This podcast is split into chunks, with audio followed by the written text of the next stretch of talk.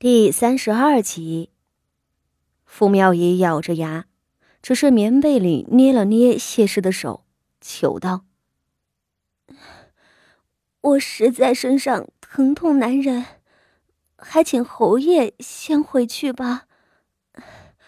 我就在傅家歇一日，后日就回去。”如此推三阻四的，萧云天虽然不高兴。但是看他病得沉，也就允了。如此，傅妙仪就在谢氏的卧房里歇下。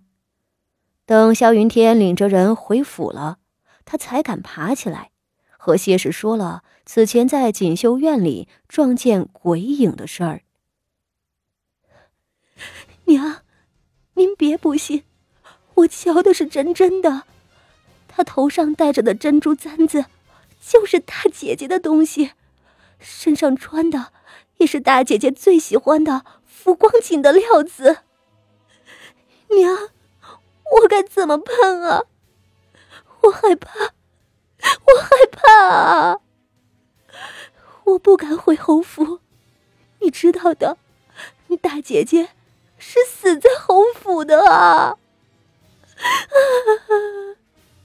傅妙仪这一哭，脸上肿得更厉害了。谢氏原本还不信，只说是她被婆婆打了脸，接连的头脑不清醒了。只是再传了傅妙仪身边的丫鬟一问，几个丫鬟竟也说看见了。谢氏这才信了，一时脸色比傅妙仪还难堪。娘，他该不会是真的要来索命吧？承恩伯世子那事儿。可是我们两个，住嘴！谢氏喝了一声：“这件事情是不能提的。”说着，声色却也低了下去了，咬牙切齿道：“苗姨，你别怕，就算真的是他，那又如何？他活着的时候斗不过咱们，死了就能了？哼！”谢氏嘴上应，心里却也在打鼓。傅华仪是怎么死的，他最清楚不过。是他派人迷晕了傅华仪，将他送到了那个早有色心的陈恩伯世子的床上。傅妙仪则撺掇着侯爷，领着当日拜访的宾客们去捉奸。娘，您知道的，大姐姐。他死相极惨。都说这含冤而死的人是不能投胎的，他是真要和我索命了啊！而且，大姐姐是怀着身孕被砸死的，这恶鬼里头最凶残的，不就是子母鬼吗？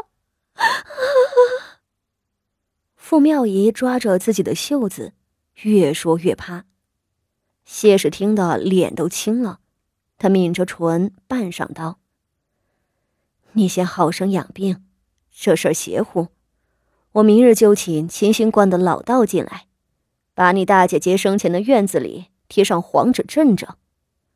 我告诉你，你自个儿要争气，不能怕了这些魑魅魍魉。你阳气盛了，他也就不敢来了。”母女两个又说了许久。傅妙仪才忐忑不安的睡下了。不说傅妙仪在娘家住了一日，后头还是不情不愿的被抬回了侯府。那谢氏还真从道观里请了道士，要给死了的傅华仪做法事。谢氏本是个聪明人，若是他稍微动动脑子，也就能猜得到是有人在装神弄鬼。可问题是，他对傅华仪的事情太过心虚，一时吓得头脑都不清醒了。迎荣院里很快就贴上了符纸。我瞧着，大嫂对死了的大姑娘还是有几分上心的。清和院里面，几房小辈们都来给傅老太太请安。二太太一边给傅老夫人捶着肩膀，一边笑盈盈道：“大姑娘是那样美的，大嫂还请了道士给大姑娘生前的院子里做了法事，说是要给大姑娘超度的。大嫂到底是个心善的。”下头坐着的傅锦仪忍不住勾了勾唇角，要给他做法事超度，哼，哪里是超度，分明是要镇鬼呢！也不知是谁心里有鬼。傅妙仪自那一日回门一趟，发了高烧，回侯府后几日都病得下不来床，在瞧着谢氏，吓得心神不安，手忙脚乱。傅锦仪的心里也小小的松了一口气。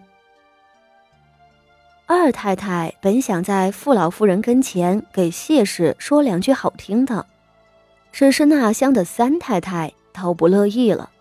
她扯唇一笑，散漫道：“哼，大嫂这样做，我也觉得惊奇呢。我还记得，大姑娘出事儿的时候。”可是大嫂做主要将大姑娘赶出宗祠，任由侯府发落的。说着，对上了傅老夫人一双浑浊的眼睛，继续道：“当初我还觉得大嫂心狠，现在又心善了。哎，咱们不说这些了，毕竟是家里的丑事。”傅老夫人合着眼睑不说话。谢氏正心绪不佳，无暇和三太太斗嘴，只闷闷的坐着，任谁都能觉出来屋子里的气氛有些诡异。傅锦仪柔柔笑着，缓步凑在了谢氏的跟前，她亲手给谢氏的茶盏里添了些热水，看了一眼三太太，笑着道：“ 三婶娘，我母亲自然是心善的。”平日里时常陪着老祖宗学佛，连蚂蚁都舍不得踩死的。说着，将茶盏端到谢氏的手边上。我瞧着母亲神色不大好，想来是近来操办三姐姐的亲事，累着了吧？傅锦仪奉承谢氏，傅心怡怎能落了人后？他连忙上前给谢氏捶腿。谢氏被两个庶女伺候着，心里才舒坦些。他站起来道：“哎，到了月底，媳妇儿那里还有些账本要对，这就先回去了。”恭敬的给傅老夫人行了一礼，才退下。身后的傅锦仪瞧着谢氏虚浮的步子，抿唇一笑。